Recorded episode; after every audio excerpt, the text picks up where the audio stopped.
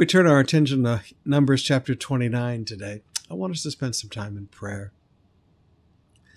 I know there's a lot going on. I know there's a lot of things that we're hearing. And it looks like last year was just wasted. It looks like we're right back in the same situation all over again. It it looks like, you know, why have we stayed at home for a year and this thing's still here? Well, it's not that way in all of our nation, all right? A lot of the provinces are doing very, very well right now. A lot of our provinces, there's no lockdown, there's no COVID 19. You know, welcome to being the big city, the crowded environment of the big city. Things spread in a situation like this. But God is with you. Amen. God is with you. He will never fail you, He will never forsake you, He will never leave you. Father, I bring to you your sons and daughters this morning. Father, in one sense, it is discouraging. But Lord, our, our encouragement doesn't come from what we see in this world. You are the God of eternal encouragement. You are the lifter of our heads. And we turn to you today. Father, I ask for all of my brothers and sisters today, lift their heads. Lift the heads of the young people who look around and just think, oh, how much longer do we have to stay home and study? Lift the heads of the fathers and mothers that have worked so hard all this year to just to put food on the table. Lift the heads of all of the businessmen, Lord, that have just tried to hold on and survive. Lift the heads of all of the workers in the hospitals and the frontliners, Lord. Instead of getting a rest and things beginning to get easier, and we saw that light at the end of the tunnel, and Lord, all of a sudden it went away. Father, lift their heads. Father, for all of the pastors across the country who thought they were just now coming to an end and they could begin to have real services again and begin to begin to work toward the gospel again. Father, lift their heads. Lord, we come to you. You are the lifter of our heads. Lift our heads. Put your encouragement into the hearts of your sons and your daughters today. And Father, let healing flow. I pray for every family, Lord, that's been diagnosed COVID positive. Let the power of that thing just be broken, Father, with not even any symptoms coming out. But, Father, instead, health and strength and life flowing into their bodies. Father, let lungs stay clear, and let kidneys function well. Let there be no irritation in their veins and their arteries and no, no blood clots flowing around causing strokes. Father, in the name of Jesus, let healing flow. I pray for all of our people that are in the hospital right now, Lord. They've got those tubes sticking out of their necks, trying to get the infection out of their lungs. Father, in Jesus' name. Lord, just walk into those hospital rooms. They're, they're sitting there in isolation all alone. Lord, come into that hospital room and visit them. Make your presence real to them. Make your love real to them. Just step in, Father, and bring healing and life. Let the power of that disease be broken, Lord, and from this moment, let recovery begin. Lord, we can't lay hands on them, but you can. Just walk into those rooms, Lord, and let everything become different. Let healing begin to flow and strength begin to flow. Father, I pray for the businessmen as they settle in again, Father, for this thing not being over yet. Father, I ask in Jesus' name in the name of Jesus. Give them wisdom. Show them the path through this. Lord, you promised in your word that you'd lead us in straight paths. Lead them in straight paths. There's no room for mistakes, Lord. There's no room for, for going in wrong directions. We need straight. We need the most efficient path. Lead your people in straight paths in every decision that they need to make. I thank you for it, Father. In Jesus' name, amen. Let's open up our hearts to Numbers chapter 29. Numbers chapter 29 today, beginning with verse 12. On the fifteenth day of the seventh month, you shall have a holy convocation. You shall not do any ordinary work. Now, here's that concept of ordinary work again. In other words, There are times that you have to do some special work, even on holy convocations and Shabbat. And you shall keep a feast of the Lord seven days, and you shall offer a burnt offering, a food offering, with a pleasing aroma to the Lord. Thirteen bulls from the herds, two rams, fourteen male lambs a year old, they shall be without blemish.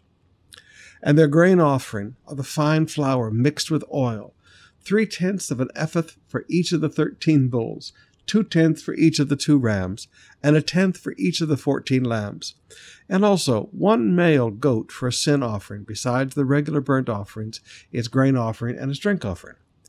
On the twelfth day, twelve bulls from the herds, thirteen rams, fourteen male lambs a year old without blemish, with a grain offering and drink offerings for the bulls, for the rams, and for the lambs in prescribed quantities.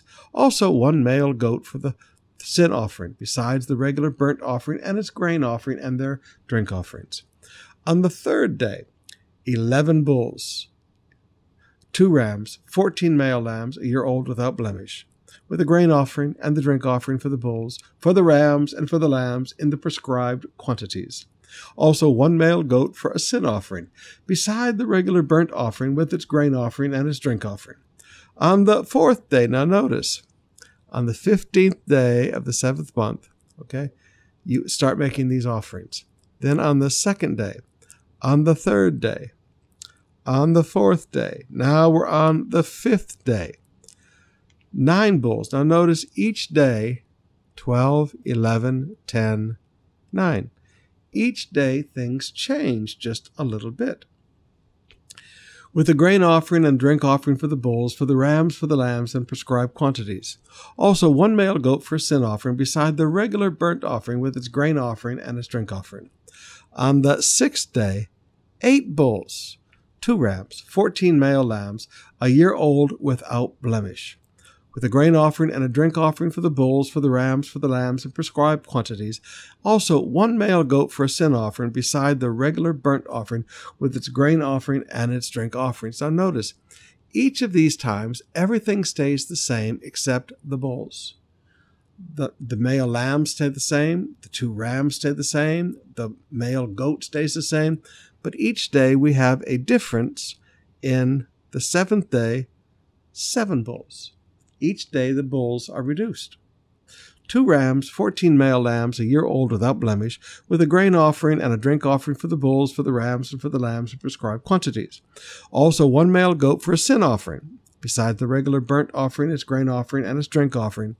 On the eighth day you shall have a solemn assembly, you shall not do any ordinary work.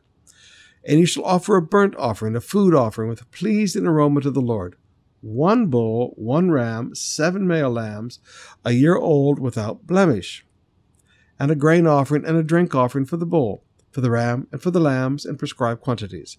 Also, one male goat for a sin offering, besides the regular burnt offering with its grain offerings and its drink offerings. These you shall offer to your Lord at your appointed feasts, in addition to your vow offerings, your freewill offerings, for your burnt offerings, and for your grain offerings, and for your drink offerings, and for your peace offerings. Moses told the people of Israel everything just as the Lord had commanded Moses. So I got a question mark. And one day I'll have an answer. Why do we have, we start with 13 Then we move to 12, 11, 10, 9, 8, 7, and then we go down to 1. Why are all of the other offerings the same except the bulls? Why the reduction in the bulls? Now, that's a question I've never had before, but I always like to teach you. You learn by asking questions. Chapter 30, verse 1. Moses spoke to the heads of the tribes of the people of Israel, saying, This is what the Lord has commanded. If a man vows a vow to the Lord, or swears an oath to bind himself by a pledge, he shall not break his word. He shall do according to all that proceeds out of his mouth. All right, so when you make a vow to the Lord, you keep your word. This is a relationship promise. Just like when God makes promises, you want God to keep his promises. Well, when you make a promise to the Lord, God wants you to keep your promises. If a woman vows to the Lord and binds herself by a pledge while within her father's house in her youth. All right. So this is first a woman within her father's house in her youth. If her father hears her vow and of her pledge by which she has bound herself and says nothing to her, then all her vows shall stand, and every pledge by which she has bound herself shall stand. But if her father opposes her on the day that he hears of it, not two weeks later, the day that he hears of it, no vow of hers, no pledge by which she has bound herself shall stand, and the Lord will forgive her because her father has opposed her. So God said, All right, if you're not allowed to keep your promise by your father, and you are still within your father's house and in your youth, so notice there's several things, there's a few conditions here. She's within the father's house and she's in her youth. Then God says, I won't hold you to that because your father is your authority in your life. If she marries a husband while under her vows, or any thoughtless utter, utterance of her lips by which she has bound herself, and her husband hears of it and says nothing to her on the day that he hears it, not three weeks later, then her vow shall stand, and her pledges by which she has bound herself shall stand. But if on the day that her husband hear, comes to hear of it, he opposes her, then he makes void her vow that was on her, and the thoughtless utterance of her lips by which she bound herself. And the Lord will forgive her because she's under the authority of her husband. But if any vow of a widow or a divorced woman, anything by which she has bound herself, shall stand against her, because she is the singular authority in her life. But if she vowed in her husband's house or bound herself by a pledge with an oath, and her husband hears of it and said nothing to her and did not oppose her, then all her vows shall stand, and every pledge by which she bound herself shall stand. But if her husband makes them null and void on the day that he hears it, again, not two weeks later, not the next time they have an argument, then whatever proceeds out of her lips concerning her vows or concerning her pledge of herself shall not stand. Her husband has made them void and the Lord will forgive her. Any vow and any binding oath to afflict herself, and that just means to deny. This, this is not referring to bodily harm, this is just to deny yourself. Her husband may establish or her husband may make void. Like if a woman vows that she's going to fast for the next 10 days and her husband comes along and says, No, you're not, then it's made void. The Lord will forgive. But if her husband says nothing to her from day to day, then he establishes all her vows or all her pledges that are upon her. He has established them because he said nothing to her on the day that he heard of them. But if he makes them null and void after he has heard of them, then he shall bear her iniquity. All right, now here's an important note. If he stops her three weeks later, okay, she is still not held accountable for that. He is.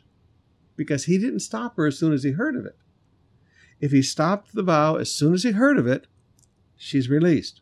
But if he lets it go and then stops it later, she is okay, but he is he shall bear the iniquity. These are the statutes that the Lord commanded Moses about a man and his wife, about a father and his daughter, while she is in her youth within her father's house. Notice the time condition. The time condition. All right, let's open up our hearts and spend some more time in worship.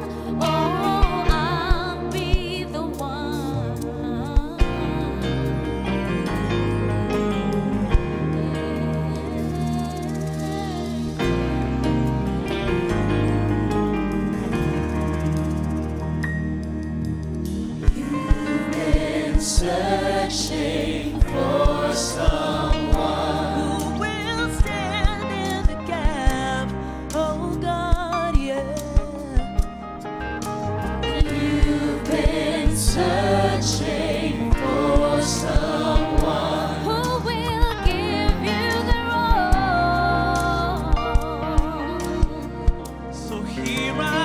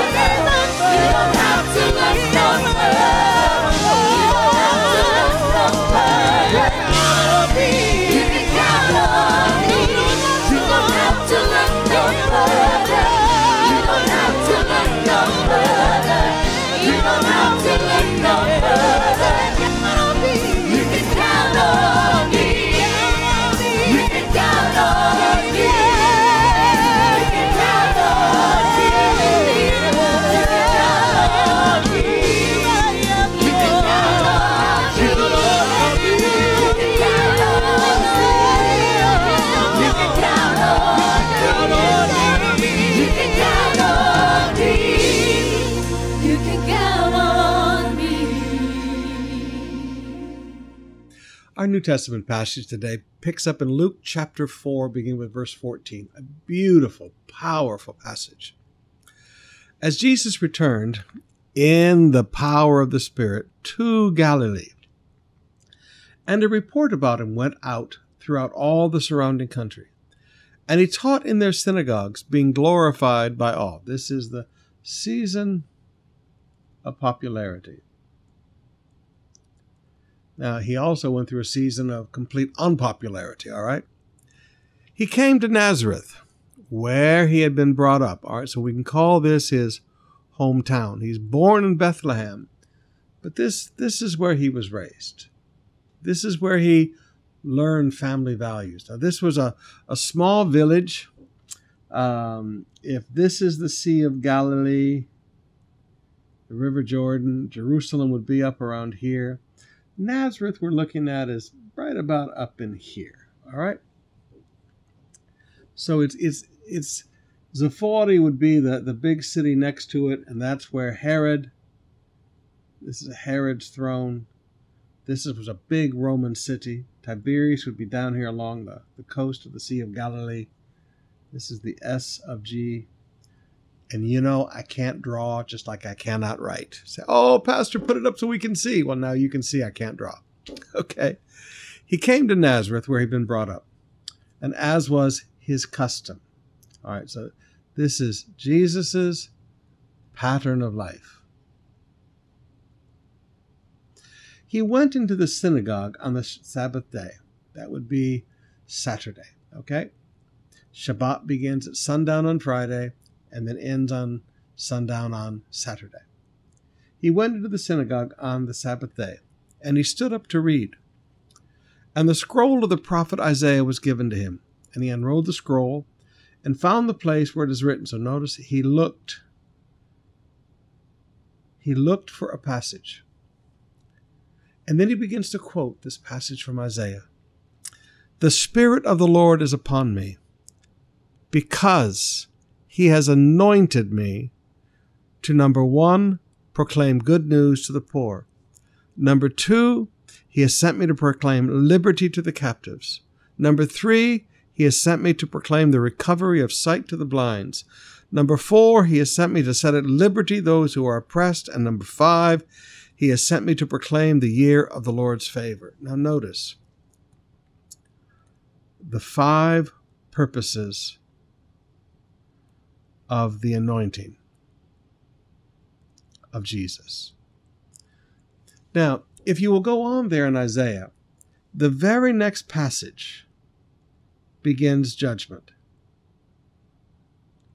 But Jesus didn't come to the world to condemn the world. He says that. He didn't come to bring judgment and destruction. He came to bring a message of grace. See, this, this whole thing that we are living in right now is an interruption. It's an interruption in Daniel's 70 prophetic weeks, in between the 69th and the 70th week. We are living in this period right now called the age of grace. Sometimes called the church age, but I call it the age of grace. Now, Jesus interrupts that passage there in Isaiah to say, hey, I want you to understand the purpose of the anointing is not destruction. The purpose of the anointing is to preach good news to the poor, proclaim liberty to the captives, setting people free from sin, recovery of sight to the blind, to set at liberty those who are oppressed, and to proclaim the year of the Lord's favor. This is the season of favor. This is why Paul says we have not been appointed under wrath. Now, beloved, when we call ourselves Christian, okay, Christian, it literally means anointed one like. Like the anointed one. Now, if we are a Christian, this is what we are anointed to do. Did Jesus go around and say, I'm here to destroy the synagogues? No. Did he go around saying, I'm here to destroy everything you people have built? No. He didn't come to tear down and destroy. He, he came his anointing was for these five purposes. The only thing he came to destroy was the works of the devil. Ah. So look at the anointing. And when, when people begin to talk about anointing of preaching judgment and anointing of preaching wrath, please forgive me, brothers and sisters. That's not like the anointed one. That's not like Jesus. Okay? And that is the anointing that we live in today. We, we don't live in, a, in an anointing of, of forgive me, the prophet Jeremiah. We, we don't live in that anointing. We live in the anointing of Jesus. This we are like the anointed one. We are not called Davids. We're not called uh, Jeremians or Davidins. We're called Christians, like the anointed one. We're not like David. We're not like Jeremiah. Forgive me, we're not Mosesins. We're not like Moses. We're like Christ. We're like the anointed one. And if we're going to claim to walk in the anointing, then we are anointed to do these five things. And part of our preaching is to proclaim the year of the Lord's favor. Part of our preaching is to set at liberty those who are oppressed, oppressed by sin, oppressed by sickness, oppressed by poverty. Poverty is the ruin of the poor, Proverbs says. We're, we're to help with the recovery of sight to the blind, not only praying for physical blindness, but, but spiritual blindness. We are to proclaim liberty to the captives, people who are bound in sin. We're to proclaim good news to the poor. This, this is what we are anointed to do. And, you know, I know I'm preaching this rather than devotionalizing it, but you need to sit there and just look at this and go, this is who we are supposed to be as a church today Christian, like the anointed one. And he rolled up the scroll and gave it back to the attendant and sat down, because that's how they spoke in those days. They did not speak standing up, they spoke sitting down in what was called Moses' chair. And all the eyes of the synagogue were fixed on him. Now, all these eyes. We're talking maybe, yeah, 50, 40 to 50 people. Maybe. See, Nazareth was only around 90 to a hundred people in the whole city in Jesus' day. Only the men would be sitting there in the synagogue. So we're not dealing with a big crowd of people. And he began to say to them, Today, this scripture is fulfilled in your hearing. Wow. and all spoke well of him and marveled at the gracious words that were coming from his mouth. Now, notice the gracious words that were coming from his mouth. Not, not words of hellfire and brimstone, not words of judgment, not words of tearing everybody else down. Gracious words that were coming from his mouth. You know, I, I get so weary with people going, you know, false prophets only speak nice things. Well, you know, excuse me. When I look at false prophets in the New Testament, they weren't saying nice things. They they were they were speaking ugly things. Okay? Gracious words came out of Jesus' mouth, and I promise you, he was not a false prophet. And they said, Is this not Joseph's son? All right, so they they evaluated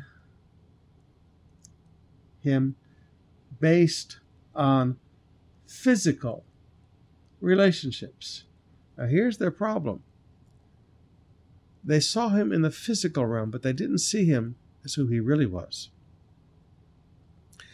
He said to them, Doubtless you will quote to me this proverb Physician, heal yourself.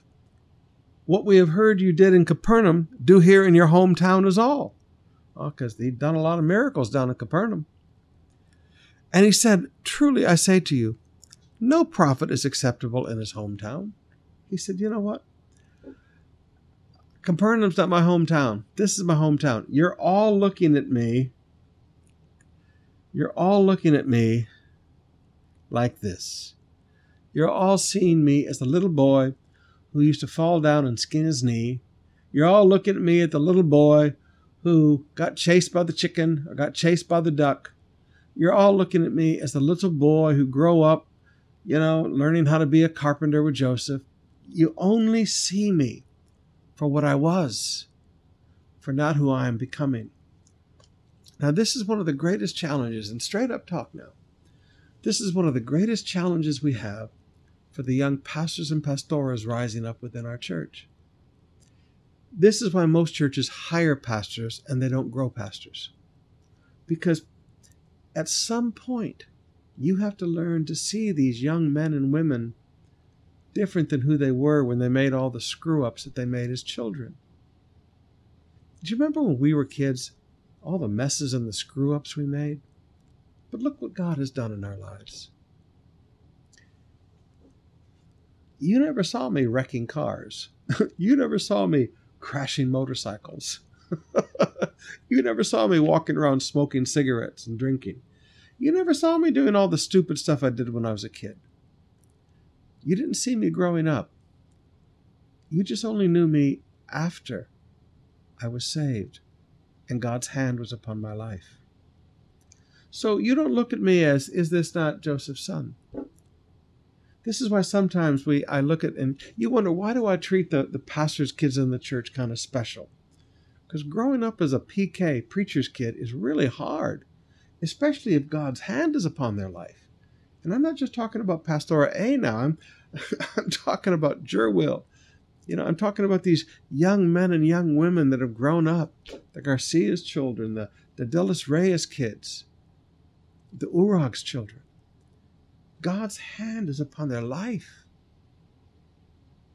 And sometimes all you remember is, I was their Sunday school teacher when they used to draw the wrong thing. And all you do is see them based on their past and not based on who they have become in God. Who they have become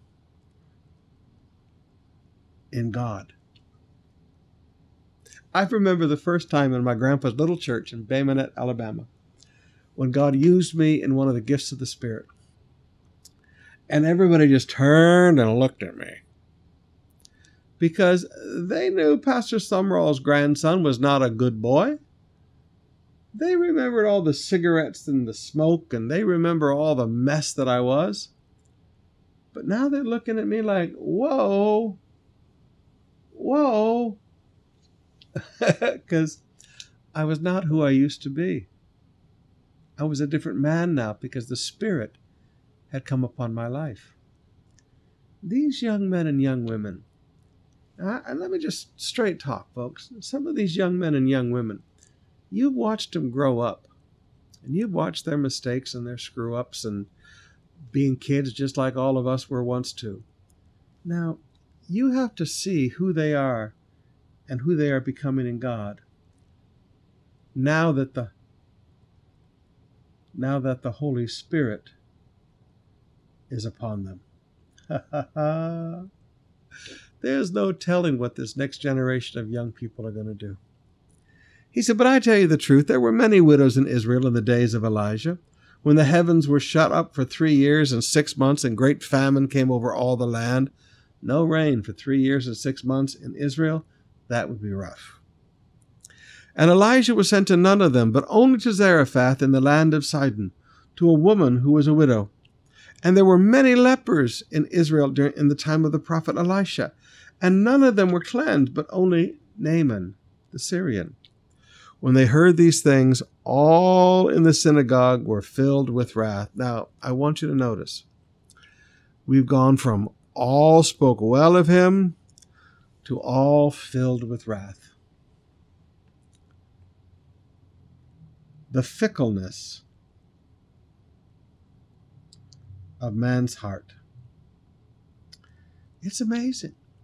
They all spoke well of him. They all marveled at his gracious words. And now they are all filled with wrath.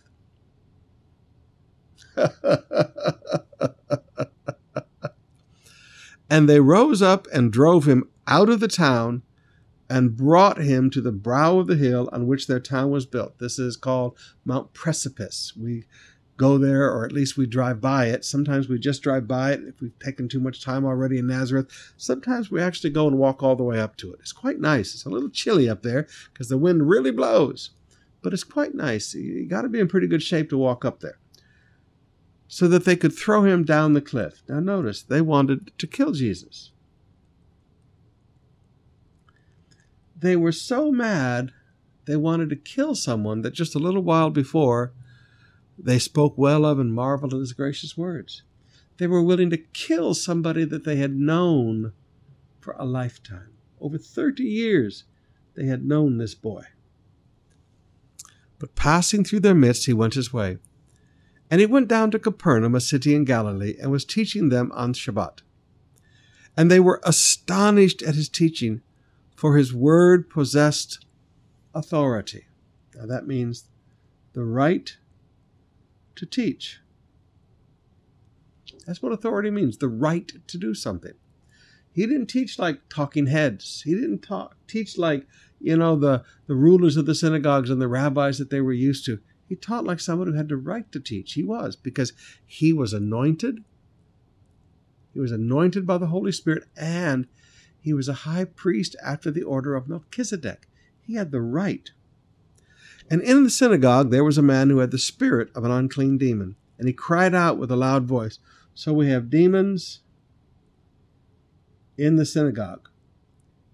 And you know, sometimes you have demons come to church. and in the synagogue there was a man who had a spirit of an unclean demon. And he cried out in a loud voice, Ha! What have you to do with us, Jesus of Nazareth? Have you come to destroy us? I know who you are, the Holy One of God. So demons knew, but um, people did not. Now, isn't that amazing? Demons knew who Jesus was, but the people did not. But Jesus rebuked him, saying, Be silent and come out of him. All right, so Jesus did not hold conversations with demons. And then go write a book about it. Oh, my conversations with demons. Why would you want to listen to a demon? They're liars. Everything that comes out of their mouth is a lie. So why speak with them? And when the demon had thrown him down in their midst, he came out of him, having done him no harm. And they were all amazed. Now, all this is happening in the synagogue in Capernaum. This is like, okay, we had a service in the synagogue like we haven't seen before. We had this guest rabbi named Jesus of Nazareth.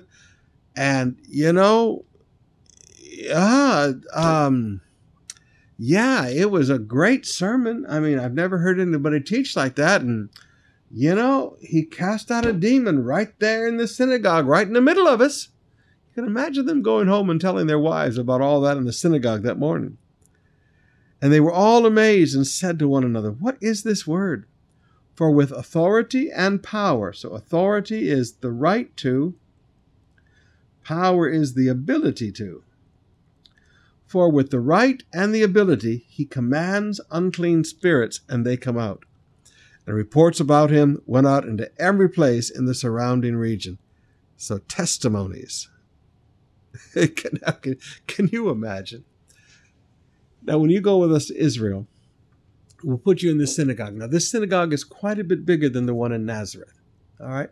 The one in Nazareth is quite small. This one is a pretty good sized synagogue. Capernaum was a very prosperous city. Well, not really a city, but a prosperous village. Okay. Uh, that's why the later the synagogue was rebuilt in white stone coming down from the mountains around Jerusalem and not just the black basalt that would have been there when Jesus preached. But the same foundations are there. It would have sat maybe, oh, 250, 300 men. So you're dealing with a much larger village, all right? And they had a sermon like they'd never heard before, and they saw demons cast out in front of their eyes. That was something to go home and talk about at lunch with your wife and your kids. All right. Now, let's turn to Proverbs for just a little bit of wisdom here before we go. Proverbs chapter 14, begin with verse 31. Whoever oppresses a poor man insults his maker. Never take advantage of the poor. Never take advantage. And oppress here would mean to pressure. Never put pressure on a poor man. That insults his maker. Who, eh, but he who is generous to the needy honors him. Do you want to honor God? People walk around all the time saying, Our purpose in life is to honor God. Okay, what are you doing to help the needy? Are you feeding the poor? Are you putting clothes on the little children that have no clothes, that are running around naked or running out tops and no bottoms and no shoes? He who is generous to the needy honors him. Do you want to honor God? Then bring something special down to Aroma. I know it's difficult now, and you'll have to talk with us about how to do it. But even when, when this COVID thing lifts, every year for my birthday, I don't have a birthday party for everybody else. I don't have a big birthday party even for our family. But every year on my birthday, and I taught you how to do this, if we would have everybody doing this, it would be well covered 365 days a year. But in addition to the normal food we give, on my birthday, I like to go down and take something special. Sometimes you bring Jollibee for all the kids. Sometimes you bring ice cream for all the kids. But you do something for the needy. He who is generous to the needy honors God. Ah. The wicked is overthrown through his evil doing, but the righteous finds refuge in his death. Now, I want you to notice you're overthrown. Sin destroys, but sin destroys the person who's doing it. Verse 33 Wisdom rests in the heart of a man of understanding, but it makes itself known even in the midst of fools. All right, so wisdom reveals among fools but wisdom rests, remains among those with understanding. If you're a person of understanding, wisdom is very comfortable and it just stays there with you. But with fools, you're going to find it makes an entrance, makes itself known, but it doesn't stay there. Righteousness exalts a nation, but sin is a reproach to many people. A servant who deals wisely has the king's favor, but his wrath falls on one who acts shamefully. Now, notice this. A king rejoices in wise servants, but is angry with those who disgrace him. You know, there are people who just don't do their job. And when you don't do your job, okay, there's wrath. I taught you this last week. The, you, the reason the guy with the one talent had a very different experience with the, the, the owner than the guy with the five talents than the two talents was he said, I knew you to be a harsh and a wicked man. Why? Because he's a lazy guy. Lazy guy got all the wrath. He acted shamefully. A servant who deals wisely always has the king's favor. Do, do you want to have favor with the boss? You want to have favor with the owner of the company? Then do business wisely. Show some wisdom in how you conduct the affairs that you have been given responsibility for. All right, we're going to close out there today. We'll see you tonight at 6 o'clock as we pick up again in the book of Romans with, forgive me, what I call Paul's Proverbs.